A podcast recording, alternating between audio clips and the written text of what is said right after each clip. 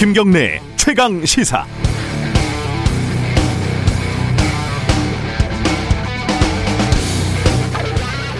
오늘 국회에 판사 탄핵안이 발의가 된다고 합니다. 아, 많이 얘기가 됐다시피 우리나라에서는 법관이 탄핵된 사례가 단 한 번도 없죠. 탄핵받을 만한 잘못을 저지른 법관이 한 명도 없었던 건 아닐까?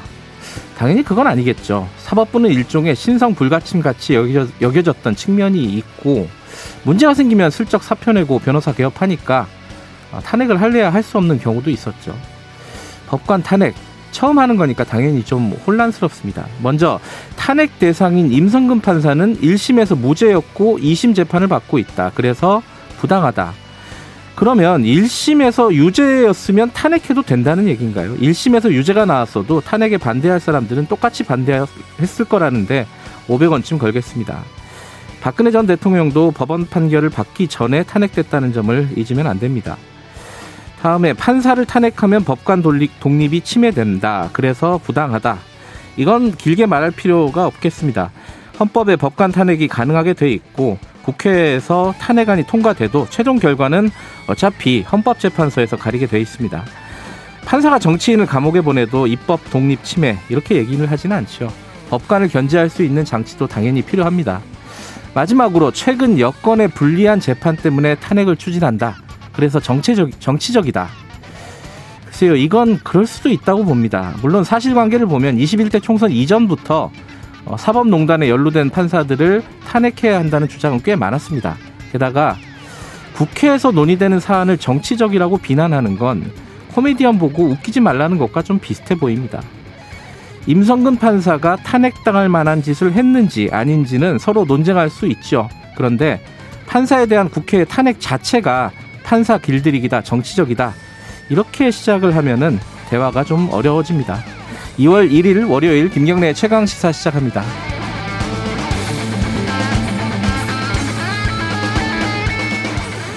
김경래 최강시사 유튜브 라이브 열려 있습니다. 실시간 방송 보실 수 있고요. 샵 구칠삼공 문자 기다립니다. 짧은 건 오십 원, 긴 건 백 원이고요. 스마트폰 어플리케이션 콩 이용하시면 무료로 참여하실 수 있습니다.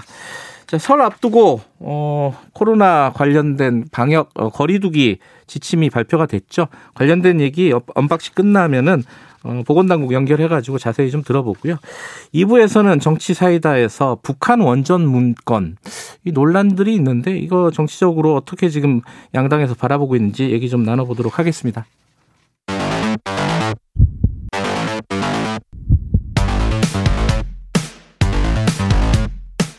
오늘 아침 가장 뜨거운 뉴스 뉴스 언박싱. 네, 뉴스 언박싱 민노기 기자 나와 있습니다. 안녕하세요. 안녕하십니까. 김민아 시사평론가 나와 계십니다. 안녕하세요. 안녕하세요. 아, 뉴스 중에 좀 흥미로운 뉴스가 미국의 게임스톱 관련해 갖고 개미들하고 공매도 세력하고 뭐 한판 붙었다 뭐 이런 얘기 있었잖아요. 그렇습니다. 그 얘기는 삼 부에서 저희들이 좀 자세히 알아보고, 어, 라임 관련된 얘기, 김봉현 전 회장 검사 어, 검사 받은 게 아니라 접대 받은, 네, 검사들이 어, 한 여러 명 있었잖아요. 그, 사건이 좀 흐지부지 넘어간 측면이 있는데 이 사건 좀 취재한 기자와 함께 사건의 전말 좀 들어보는 시간 가져보도록 하겠습니다. 먼저 어, 코로나 상황, 이 어제 이제 정리가 됐죠. 설 연휴까지 어떻게 된다는 게 좀 간단하게 정리를 해보죠. 민노기 기자 좀 정리해 주시죠. 그러니까 비수도권 이 점 오 단계, 비수도권 이 단계 거리두기하고요. 오 인 이상 사적 모임 금지를 설 연휴까지 연장하기로 했습니다. 큰 틀에서는 바뀌는 건 없다. 그렇습니다. 이런 얘기죠. 직계 가족이더라도 오 인 이상 사적 모임 금지 조치가 적용이 되고요. 이렇게 되면은 설 연휴 가족 및 친지간 모임 등은 어려울 것으로 보입니다.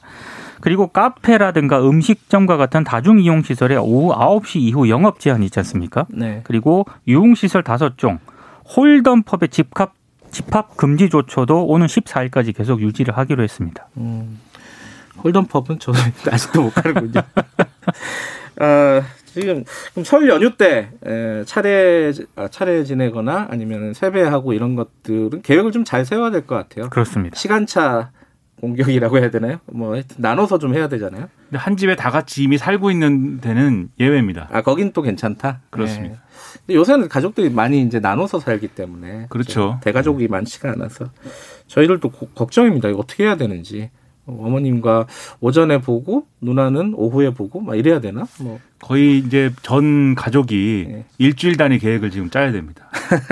하루씩 이제 보통 사 인 가족 뭐 이러니까. 근데 이 이렇게 이제 큰 틀에서는 바뀌지 않는다. 물론 약간씩 그 바뀐 건 있어요. 예를 들어서 뭐 체육시설 같은 데서 샤워를 할 수 있게 거리두기를 하면 샤워를 할 수 있게 한다거나 영화관 같은 데는 뭐 동반자들은 좀 붙어 앉을 수 있게 이게 좀 완화한 측면이 있는데 큰 틀에서는 바뀌지 않았어요. 이게 뭐 이유가 있는 거죠. 바뀌지 않은 이유가 뭐 뭐라고 봐야 됩니까? 일단 계속 어 환자 이 발생 수가 예. 증가 추세로 이제 변화하고 있는 과정이고 네. 감염 재생산 지수도 이제 일에 가까워지는 그런 상황입니다. 다시 낮아졌다 다시 좀 올라가고 있다는 그렇죠. 거죠. 그렇죠. 음. 그리고 계속해서 뭐 집단 감염, 뭐 아이엠 선교의 발이라든지 그다음에 뭐 여러 가지 뭐 어 이 요양병원이라든지 뭐 그런 데서 계속해서 이제 집단 감염이 발생하고 있고, 네. 아 그리고 특히 설 연휴에 그런 상황에서 이제 이동이 잦아지면 이제 감염 확산 위험성이 대단히 커진다라는 게 방역 당국의 이제 생각이고요. 네. 그리고 만약에 이번에 이제 재확산이 다시 일어나면 짧은 시간 내에 수천 명의 환자가 발생하는 대유행으로 번질 위험성이 있다 이렇게까지 얘기를 하고 있어서 네. 상당히 듣는 입장에서는 불안합니다. 그렇지만 음. 다음 주말인 이월 한 육 일에서 칠 일 거리두기 단계 완화 등의 방역 조치를 다시 한번 조정할 수 있다. 이런 입장을 또 같이 얘기를 하고 있기 때문에 뭐 어떻게 되는가는 또 지켜봐야지. 근데 이제 이월 중에 백신 접종도 시작이 되고요. 삼월에는 아. 또 학교도 문을 열잖아요. 그렇죠. 그런 것까지 고려를 한 것 같습니다. 아, 관련된 얘기는 티비에 자주 나오시는 분이죠. 윤태호 방역 총괄 반장님. 저희들이 연결을 해가지고 궁금한 부분들을 좀 자세히 여쭤보도록 하겠습니다. 정치권 얘기 하나 좀 알아볼까요? 약간 좀 뭐랄까 뜬금없는 뉴스긴 한데 어, 그 산업부를 원전 관련해 가지고 이제 감사를 했고 그 다음에 검찰이 수사를 하고 있지 않습니까? 근데 그 과정에서 나온 문건들이 있었는데 그 문건에 북한 원전 얘기가 있다. 이게 어떻게 어떤 얘기들이 지금 있는 거예요? 이건 좀 어, 설명이 좀 필요한 뉴스 같아요. 그러니까는 그 당시에 이제 감사원이 네. 월성원전 일 호기 폐쇄에 대해서 감사를 진행할 때 네. 산업부 공무원들이 이제 문건을 막 대량으로 삭제하지 않았습니까? 지웠죠. 예. 그것을 복원한 결과의 이제 문서 리스트가 음. 지금 검찰이 이 사람들을 기소를 했는데 네. 공소장에 들어 있습니다. 아. 근데 이제 그 공소장이 언론에 의해서 공개가 됐는데 예. 쭉 보니까 아, 이 뽀요이스라는 이름의 폴더 안에 뽀요이스. 예. 그 뭐예요? 이 핀란드어로 북쪽이라는 뜻이라는 아. 건데. 그래서 왜 폴더를 한글로 안 하고 핀란드어로 했느냐 감추려고 한 거 아니냐 뭐 이렇게 지금 보고 있는데 아무튼 그 폴더 안에 이제 북한의 원전을 추진, 추진하는 내용의 무슨 문서들이 이렇게 들어 있었다 이제 이런 거죠. 네. 그래서 이게 보도가 되니까 바로 이제 김종인 국민의힘 비대위원장은 이것은 이적 행위이다 북한의 원전을 지어주다니 뭐 이렇게 반발을 했고 거기에 대해서 청와대는 법적 조치까지 언급을 하면서 이건 과거의 북풍 공작을 연상시키는 일이다. 라고 이제 맞받아쳐서 이제 상당히 이제 이 갈등이 커지고 있는데요. 예. 국민의힘은 어제 이제 당 진상조사 특별위원회를 꾸리고 지금 국정조사, 특검 이런 거를 요구를 하고 있습니다. 그리고 남북 정상회담 성사를 위해서 보답으로 북한 원전을 추진한 거 아니냐는 합리적 의구심을 가질 수밖에 없다. 이렇게까지 김종인 비대위원장은 얘기를 하고 있죠. 예. 여기에 대해서 그러면 이 문건의 내용은 무엇이며 의도는 뭐냐? 이게 궁금하지 않습니까? 네. 그래서 산업부가 이제 해명, 해명, 해명을 했어요. 여기에 대해서. 네. 그래서 이게 남북 경제협력이 활성화될 경우를 대비해서 부서별로 다양한 실무 정책 아이디어를 검토한 내부 자료이다. 이렇게 설명을 했고요. 이것을 그럼 내용을 다 공개해서 우리가 좀 검증할 수 있게 해달라고 하니까 그건 지금 진행되는 재판에 영향을 줄 수 있기 때문에 아하. 그건 안 된다. 이렇게 설명을 했습니다. 이적행이라는 말은 오랜만에 또 들어보는 말인데 지금 야당은 이렇게 지금 뭔가 북한의 원전을 실제로 질려는 계획을 세우려고 했던 거 아니냐라는 의혹을 제기하고 있는 거고 어 굉장히 처, 도, 경천 동지할 일이다 이렇게 지금 하고 있는데 민주당이나 뭐 이런 데서 청와대에서도 뭐, 뭐 바, 그러니까 반박을 계속하고 있죠. 언론에 보도된 내용을 보면은요 문재인 예. 대통령이 수많은 마타도어를 받았는데 예. 이건 정말 터무니없다 이렇게 반박을 강하게 했다라고 하고요. 예. 그리고 민주당이 어제 서면 논평을 냈는데 이 북한 원전 건설 구상은 이천십 년 이명박 전 대통령 재임 시절 때 천영호 외교통상부 이 차관이 처음으로 언급했다. 이렇게 음. 얘기를 했고요. 그러니까 김종인 위원장 논리대로라면 이명박 박근혜 정부를 비롯해서 북한 원전 건설을 주장한 언론사들. 네. 중앙일보 같은 경우에는 굉장히 뭐 과격한 주장을 하기도 했거든요. 아, 그랬어요? 네. 그러니까 전현기 당시 이제 칼럼니스트가 네. 북한의 한국형 원자로를 지어야 한다. 뭐 이런 칼럼을 쓰기도 했습니다. 오. 지금 시사저널 이제 발행 이제 사장인데요. 예. 아무튼 그런 언론사들이 모두 이적 행위를 저지른 것이다. 이렇게 예. 이제 지적을 하기도 했는데 예. 굉장히 좀 터무니없는 이념 공세다라는 그런 취지입니다. 그러니까 이게 원전 건설 얘기가 예. 갑자기 어느 날 하늘에서 떨어진 게 아니라 예. 사실 천구백구십사 년에 제네바 합의를 할 때부터 있던 얘기입니다. 아, 제네바 합의, 합의까지 경수, 올라가야 되는 경수로, 거예요? 경수로 경수로. 예. 그렇죠. 아, 경수로. 이게 예. 뭐 핵발전이라는 게 사실 예. 발전을 그걸 가지고 발전을 하면 핵발전소지만 거기서 그렇죠. 핵물질을 추출하면 음. 핵개발인 거잖아요. 네. 핵개발을 하지 마라 했더니 북한이 우리는 그럼 전력이 모자라는데 어떡하냐라고 해서 그러면 핵물질 추출이 어려운 아, 불가능한 경수로를 지어줄 테니까 아, 이 영변의 흑연 감속로를 포기해라 이렇게 해서 이제 협상이 진행됐던 거거든요. 네. 그거의 연장선에서 보수 정권에서는 남북 경협을 하면은 뭐 원전 건설이라든가 이런 것들도 비핵화와 이제 관계돼서 해줄 수가 있겠네. 뭐 이런 논의도 있었던 거고 음. 아마도 이번 정권에서도 만약에 내부적으로 검토를 했다면 과거에 이런 여러 시나리오 중에 하나로서 뭐 이런 것도 있었는데 이번에 될까 이런 식으로 이제 검토를 한 게 아니냐. 아, 그리고 그런 취지의 이제 설명을 산자, 산업을 하고 있는 거죠. 그래서 그런 차원인데 이걸 가지고 이제 이적행위다라고 말할 수는 없는 것이고 다만 그때와 지금이 상황이 다르다라는 지적은 있습니다. 그때는 북한이 이제 구십사 년도에는 핵개발 안 하고 있습니다라는 게 음. 북한의 입장이었고 지금은 자기들이 핵보유국이라고 주장하고 있지 않습니까? 네. 그리고 그때는 경수로에서 핵물질 추출하는 게 좀 불가능하다고 봤는데 지금은 기술이 좀 개발돼서 가능할 수도 있다라고 하는 음. 얘기도 있거든요. 그래서 실제로 정부가 어느 정도 수준에서 이거를 추진했느냐 이게 이제 관건인 것인데 지금 확인이 안 되는 상황에서 뭐 이적행위라고 하는 거는 좀 과도한 비판 아닌가 이런 생각입니다. 아, 이게 좀 꼬인 측면이 있네요. 일단은 어, 산자부에서 지우, 문건을 지운 건 사실이고 그렇죠. 그 지운 문건 안에 이게 들어가 있다라는 게 이제 검찰 공소장에 들어가 있었던 있으면 그것도 사실로 볼 수 있고. 그러면, 그러니까, 뭐, 누군가 뭘 지우려고 했다 그러면 감추려고 했다는 뜻이 되는 거고, 그럼 감추려고 했다면은 뭔가 있으니까 감추려고 한 거 아니냐, 이런 추론이 가능한 그러니까 거고. 그러니까 월성 원전 조기 폐쇄 논란이 계속 불거지고 있는 상황이잖아요. 예. 그래서 여기에다가 이제 북핵 이슈로 전선을 넓혀버리면, 네. 국민의힘 입장에서는 이번 재보선에서 좀 승산이 있는 것 같다라는 판단을 하는 것 아니냐, 정치권에서 이런. 정치적으로 보면 그렇겠죠. 그런 분석이 나오고. 국민의힘이 있어요. 과거의 맥락을 모르지 않기 때문에, 예를 들면 네. 방금 말씀드린 제네바 합의 이런 거 김영삼 정권부터 나오던 얘기고 네. 보수 정권에서도 이제 이런 검토를 했다는 걸 볼 때 국민의힘이 이 사안을 몰라서 하는 얘기가 아니라 네. 지금 탈원전 정책에 대해서는 중도층의 반감이 있고 그 다음에 이제 북한 문제에 대해서는 이제 보다 우측에 있는 유권자층의 반발이 있기 때문에 그 두 개를 하나로 묶는 게 지금 국민의힘으로서는 최상의 선거 전략이고 그걸 묶는 어떤 촉매로서 지금 이 사안을 활용하고 있는 거다 이렇게 정치적으로 해석을 할 수가 있겠죠.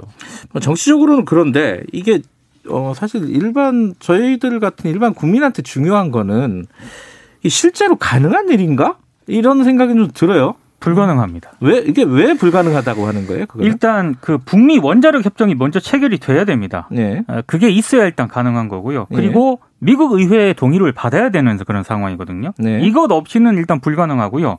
그리고 북미 원자력 협정하고 미 의회의 동의를 받기 전에 네. 북한이 핵 확산 금지 조약, 흔히 말하는 엠피티, 예. 여기 지금 탈퇴했는데 여기 복귀를 해야 되는 그런 전제가 우선 있어야 되는 거고요. 그리고 국제 원자력 기구 있지 않습니까?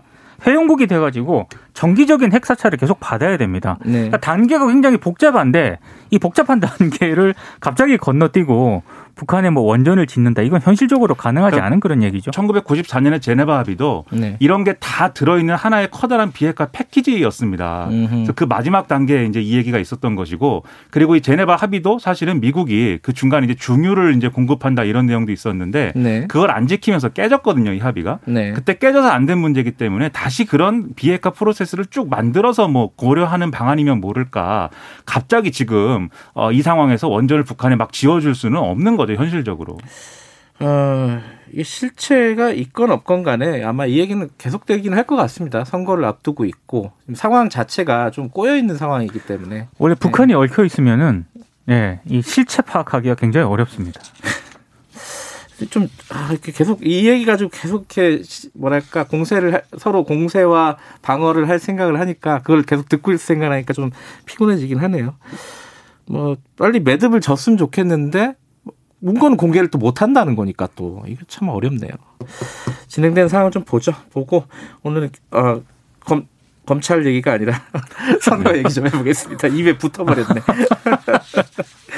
그 금태섭 전 의원은 출마 선언을 공식적으로 주말 사이에 했고 하면서 안철수 대표랑 일단 경선을 먼저 하자. 이거 어, 이거 뭐 어떻게 되는 거죠? 대진표가 이렇게 되면은? 그러니까 제삼지대에서 어, 금태섭 전 의원이 안철수 전 안철수 국민의당 대표한테 경선을 하자고 제안을 했고요. 예. 어, 그러니까 아무래도 이제 둘이 경선을 밖에서 하고 그리고 국민의힘 후보가 결정이 되면은 그때 이제 뭐 다시 경선을 하자 음. 뭐 이런 차원에서 제안을 한 것으로 보입니다. 음. 근데 안철수 대표는 일단 즉답을 피했고요. 본인이 일단 그 개방형 경선을 국민의힘 쪽에 제안을 하지 않았습니까? 아. 이 논의 추이를 보고 좀 결정을 하겠다 이런 입장을 밝혔습니다. 그러니까 국민의힘 내에서는 안철수 대표가 계속 이제 단일화 요구를 하는데 김종인 네. 비대위원장이 그걸 걷어차는 그림으로 계속 가니까 네. 이게 부담스러운 부분이 있기 때문에 지금 안철수 대표를 중간에라도 경선 중간에라도 좀 끼워줄 수 있는 방안 이런 것들을 고민을 해보자. 그리고 안철수 대표한테 입당이든 그게 나중에 합당이든 뭔가를 가져오도록 설득을 해보자 이런 기류가 있단 말이죠. 네. 그래서 오늘 중진들이 모여가지고 그런 어떤 중재안이라든가 이런 걸 마련해보자는 분위기인데 네. 그런데 마침 금태섭 전 의원이 이런 제안을 하는 바람에 사실 국민의힘으로서는 상당히 부담을 덜게 된 겁니다. 왜냐하면 안철수 대표가 단일화 왜 안 합니까? 라고 국민의힘을 압박하는 거에 대해서 음흠. 금태섭 전 의원이랑 먼저 해결하고 오세요. 이렇게 답을 하면 되는 거거든요. 이제부터는. 네. 그렇기 때문에 상당히 국민의힘에서는 지금 화색이 돌고 굉장히 화색이 좋아하고 돌아요. 있는데 안철수 대표는 아 말씀하신 대로 좀 지금은 약간 상황을 좀 지켜보겠다. 이런 상황입니다. 네. 이게 또 이 휴대전화 인공지능이 예. 작동을 해가지고 아, 얘는 왜 자꾸 이렇게 스스로 켜져가지고 말을 네. 하는지 모르겠어요. 저의 말을 막는 음모인 것 같습니다. 이것이야말로 공작이 아닐까요, 이거? 아니 이렇게 무음으로 해놔도 자꾸 이렇게 나오네요. 조용히 있어라. 자, 어, 대진표 그러니까 야당 쪽은 그렇게 돌아가고 있고 또 한 명이 조정훈 의원, 시대전환 의원도 출마 선언을 했죠. 출마 선언을 했는데요. 예. 일단 이 조정훈 의원 같은 경우에는 그 총선 당시에 예. 그 더불어시민당 비례대표로 선출이 됐거든요. 그렇죠. 그래서 음. 이제 더불어시민당은 또 더불어민주당이 흡수합병이 되지 않았습니까? 네. 어, 출마를 하려면 의원직을 내려놔야 됩니다. 이렇게 음. 되면 이제 민주당이 갖게 되는데 그래서 나오는 얘기가 끝까지 경주를 하겠느냐 이런 전망도 좀 나오고 있습니다. 음. 이제 조정훈 의원의 경우에는 그 김동연 이제 경제 전 경제부총리하고 네. 같이 찍은 사진을 이제 페이스북에 올리면서 아 그랬어요? 네, 유쾌한 반란에 함께하겠다 뭐 이렇게 쓰기도 했는데 네. 일단 지금 막 어지럽게 돌아가는 단일화 논의 이런 거에는 일단 합류하지 않고 네. 자기 주장을 일단 해 나가겠다 이런 음. 주장을 하고 있는데요. 제, 제 생각에는 금태섭 전 의원도 이제 이런 방향으로 갔으면 오히려 더 좋지 않았을까 싶은데. 지금 상황이 이렇게 이 단계 단일화까지 가니까 약간 단일화가 좀 희화화된 것 같기도 하고 이게 뭐 음. 야구 게임도 아니고 뭐 토너먼트 같기도 하고 그렇습니다. 다른 소식 마지막 짧게 하나 알아보죠. 그 제가 오프닝에서도 말씀드렸는데 오늘 어, 민, 민주당 쪽에서 어, 판사에 대한 탄핵 소추안이 발의가 되죠. 그러면 앞으로 일정이 어떻게 되는 겁니까 이게? 일단 오늘 만약에 이 임성근 부장판사에 대한 탄핵소추안이 발의가 되면 예. 이게 첫 본회의에서 국회의장이 보고를 하고 이십사 시간 이후부터 칠십이 시간 이내에 무기명 음. 투표를 해야 되거든요. 그럼 이제 오늘 발의된다고 하면은 사 일 날 이제 표결이 진행된다 이렇게 음. 보면 되겠고요. 네. 이게 가결되면 탄핵소추안이 가결되면 헌재의 네. 탄핵심판을 거쳐야 되는데 이게 이제 인용되면은 임성근 부장판사는 오 년간 변호사 등록을 못하고 공직 취임을 할 수가 없고 퇴직급여 일부가 제한이 됩니다. 탄핵 판사 탄핵 같은 경우에는 지금 뭐 과반수 출석의 과반수 찬성이 아니죠, 이거는. 그렇습니다. 제적의 제적 의원의 과반으로 표결을 합니다. 네. 그러면 지금 삼백 명이니까 백오십 명. 전망은 어때요? 그 그렇게 될 그 더불어민주당하고요. 예. 그리고 뭐 열린민주당, 예. 그 정의당까지 지금 탄핵에 기본적으로 찬성하는 입장이기 때문에 무난히 가결이 되지 않을까라는 전망이 이게 나옵니다. 그거라면서요? 무기명이라면서요? 그렇죠. 그렇습니다. 그렇죠. 그러면은 약간 또 다르게 생각하는 내부적인 다른 표도 좀 있지 않을까라는 우려도 있겠네요, 민주당한테는. 여당 내에 이제 정치적 부담이 좀 있는 건데 왜냐하면 음. 지난해 계속 이제 검찰하고 싸우지 않았습니까? 네. 그래서 아침부터 저녁까지 뉴스가 이제 윤석열 뉴스였는데 그러다 보니까 지금 와서 이제 법관 탄핵을 추진하니까 이게 같이 묶여서 예. 검찰 검찰을 손봐주겠다고 하더니 판사도 손봐주겠다는 거냐 뭐 이런 여론이 음. 형성되다 보니까 이게 재보선 앞두고는 상당히 정치적으로 부담이고 네. 국회도 사실은 처리할 게 많은데 재난지원금이라든지 뭐 손실보상이라든지 많은데 네. 국회도 경색이 되는 것이 부담이거든요. 네. 하지만 이게 이제 실질적으로 탄핵소추안이 발의가 된 상황에서는 여당에서 반란표를 이제 좀 찍기도 좀 어려운 게 아예 발의를 안 하면 모를까. 네. 지금 상황에서 이제 거기 들어가서 실질적으로 표결을 할 때 찬성을 안 하기가 좀 어려울지 않을까. 그래서 백칠십사가 정확히 나오진 않더라도 거의 이제 절대다수 찬성이 나오지 않을까 이렇게 생각이 됩니다. 알겠습니다. 오늘 뉴스 언박싱은 여기까지 듣겠습니다. 고맙습니다. 고맙습니다. 민노기 기자 그리고 김민아 시사평론가였습니다. 김경래 최강 시사 듣고 계시고요. 지금 시각은 일곱 시 사십 분입니다.